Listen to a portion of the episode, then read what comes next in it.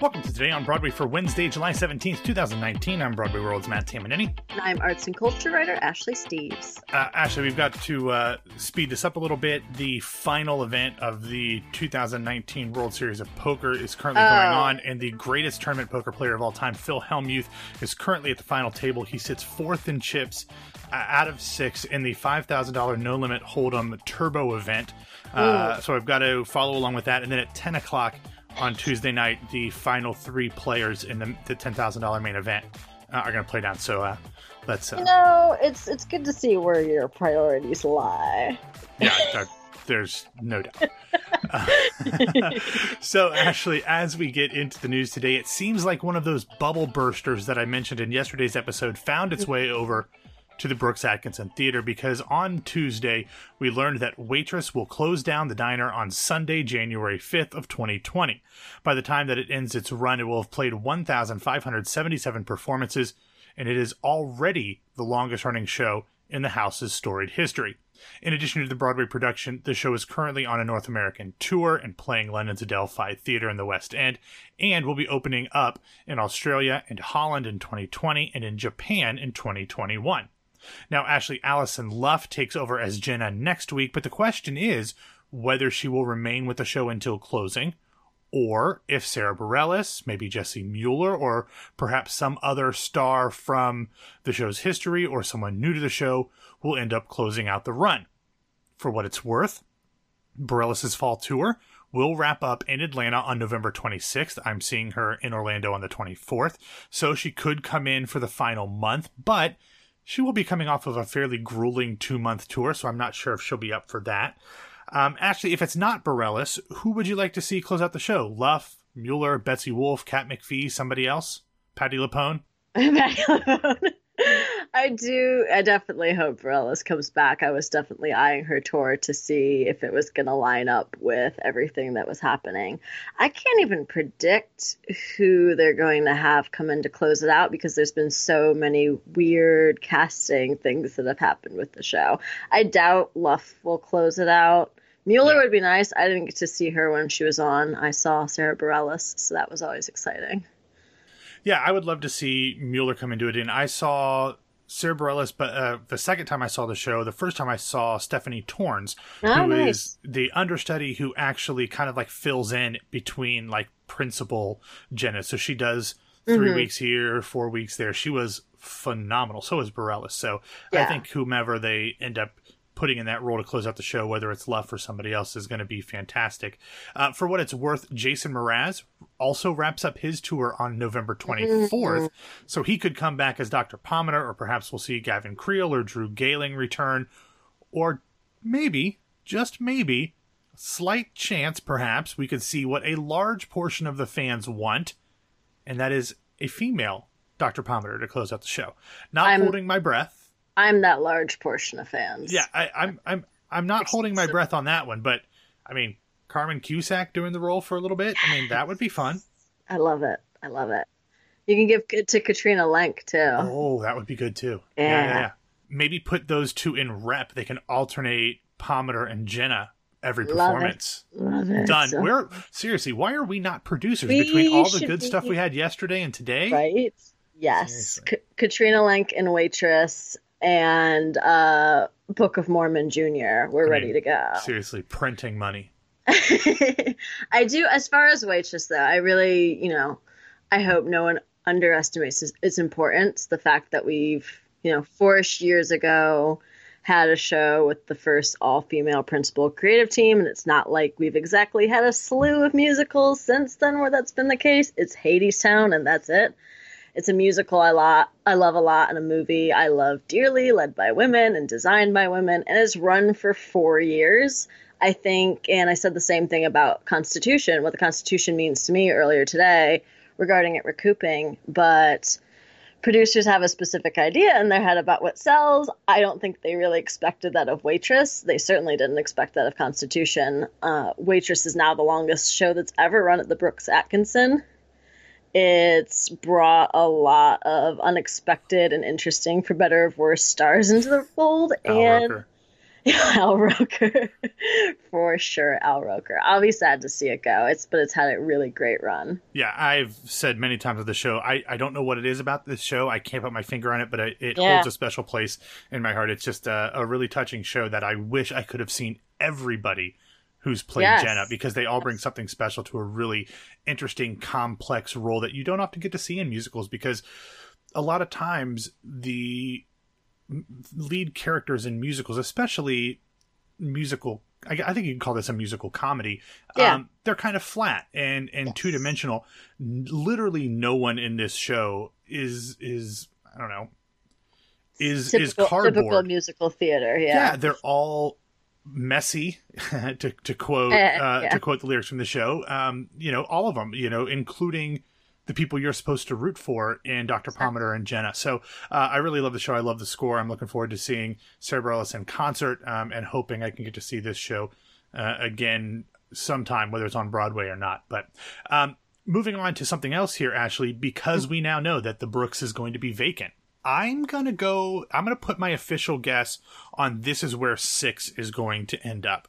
The reason I say that is because some of the other things I talked about with like the Lyceum or the Longacre, those are going to be open in the fall. This is one that we know is not going to be open until January 6, and we've already speculated as of yesterday. They actually confirmed that the Chicago slash ART cast will be the cast that plays Edmonton Citadel Theater. They're going to be there through the end of November. Perhaps they extend a little bit into December. That gives them plenty of time to take the holidays off, circle back for uh, three weeks, a month of rehearsals, tech at the Brooks, and then begin performances sometime in February or March. So I think the calendar for this lines up really well for this to be where six opens on Broadway. Now, the Brooks, 1,100 ish seats. I still think too large. Um, I still think they're making a mistake by not bringing in some theater stars, maybe some folks who played Jenna to, uh, to to to be in this show. But uh, I, I think the momentum for this show is to come in this season, and I think this lines up with what we know of their production schedule. Yeah, I think it's a good fit as far as scheduling, and you know, there's still time for them to recast it. We'll see what happens, but as of now, yeah, it's it's a little it's a little too big for six. Yeah, that's that's my opinion. But okay, moving from a show exiting Broadway to one apparently coming to Broadway. Yesterday, in an interview with Good Morning Britain, the Right Honorable the Lord Lloyd Webber revealed that his new adaptation of Cinderella will be coming to Broadway next year. He didn't specify spring or fall of 2020, but as I told you all before, they held a few days of presentations in London earlier this year that welcomed basically every major producer and theater owner, both in the US and the UK, so much so that they had to have a waiting list just to get in to the other palace where, uh, which is a small off West End theater that uh, Andrew Lloyd Webber owns. The musical features lyrics by David Zippel and a book by actress and writer Emerald Fennell. And in this retelling, Cinderella is a feisty, fiery princess who falls in love with an awkward oddball named Sebastian and features a gay love story involving Prince Charming and a duke. Obviously, there are tons of different versions of Cinderella, and basically every culture has their own versions, but this is definitely one that will be different, not even in just the uh, the gay love story, just the fact that Cinderella is starting out as a princess rather than uh, you know, a chambermaid stepdaughter kind of thing. But the London backers auditioned featured uh, Carrie Hope Fletcher as Cinderella, Ruthie Henshall as the Queen, and more. Now, actually, I'm I'm not exactly dying for a new ALW musical, but if he is saying that he is bringing it to Broadway, I mean, he's got enough money and cachet to produce it on his own, pretty much in whatever house he wants. So I'm just gonna take him at his word and figure this is gonna be on Broadway at some time in 2020. Yeah, I think what he says pretty much goes at this point. I feel like, I mean, I'm very biased in that I do not like Andrew Lloyd Webber musicals. But I, from the description, I feel like I'm going to hate every second of this.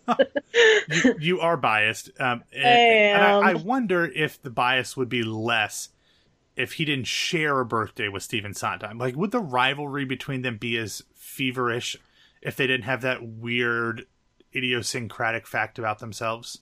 I mean, if as if Andrew Lloyd Webber's plagiarism Wikipedia article mm-hmm. wasn't long enough, he has to copy Stephen Sondheim's birthday. Well, I mean, Absurd.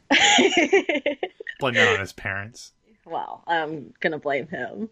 But you know, you know, I, I, I at least have some hope with it being written by Emerald Fennell, who is showrunner of Killing Eve from the second season onward. Although I haven't seen second season of Killing Eve. And uh, uh, what's the um, oh, what's the show she was on? Um, c- called Midwife.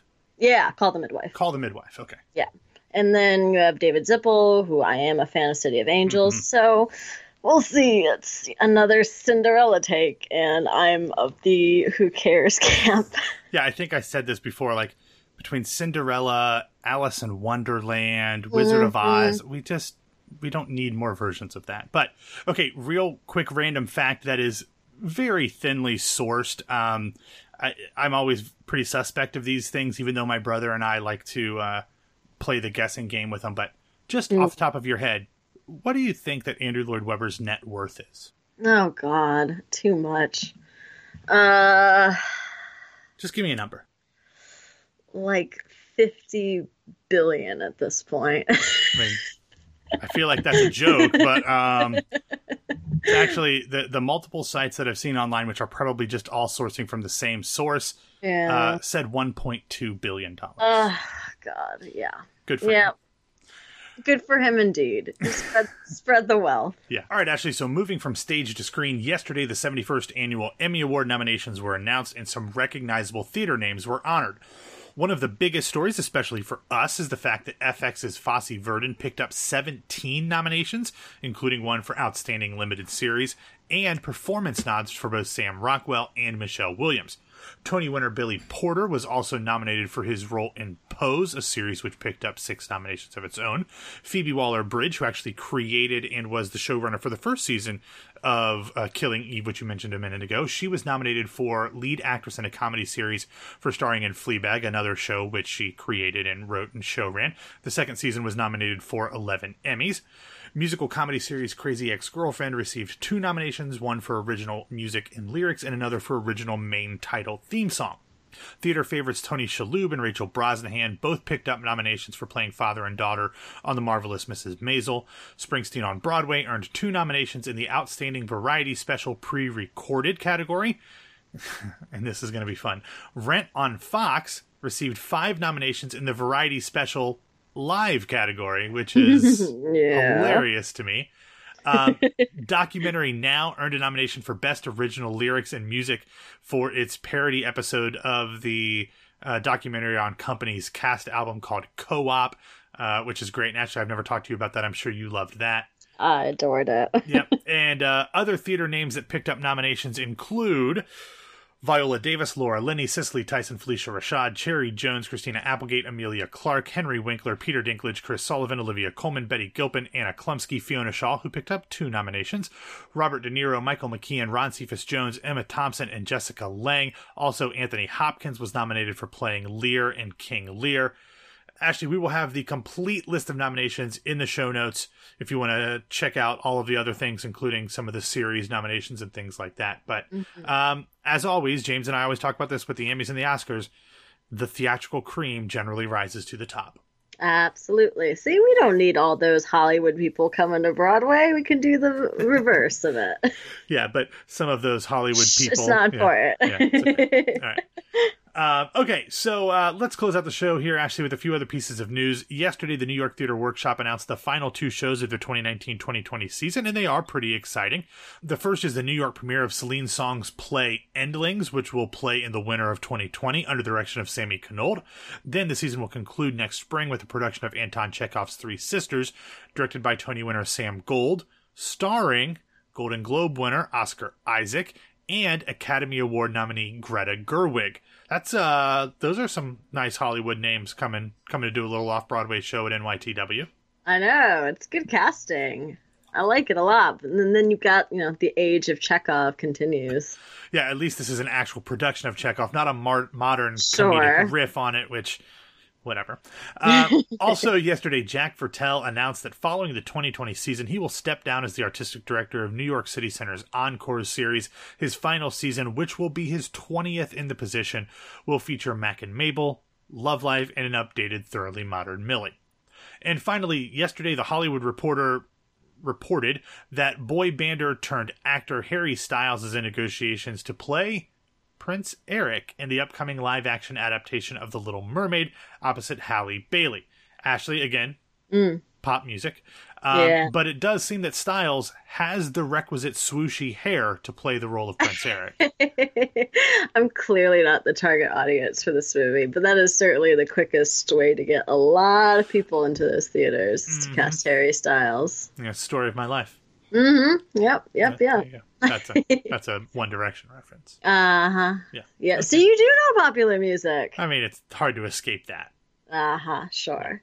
Confirmed One Direction fan at Kennedy. Do they have like a fandom name? Like, I think it's the Directioners, oh, which is la- lazy at best, but don't quote me as far as if that's their actual name. I'm pretty sure it is. That's one of the worst things I've ever heard. Matt, uh, send your uh, complaints directioners to Matt at. my my Twitter my Twitter handle is at James Marino. Thank yes, exactly. Send your hate mail. Yeah. All right, that's all I've got for today. Thanks for listening to Today on Broadway. Follow us on Facebook and Twitter at Broadway Radio, and you can find me on Twitter and Instagram at BWWMatt. Ashley, where can people find you? You can find me on Twitter and Instagram at No This Is Ashley. Have a great hump day, everybody. Ashley and I will be back to talk to you on Thursday, and who knows, maybe we'll have some more breaking news to discuss at that point. Ooh, Miss Cleo strikes again.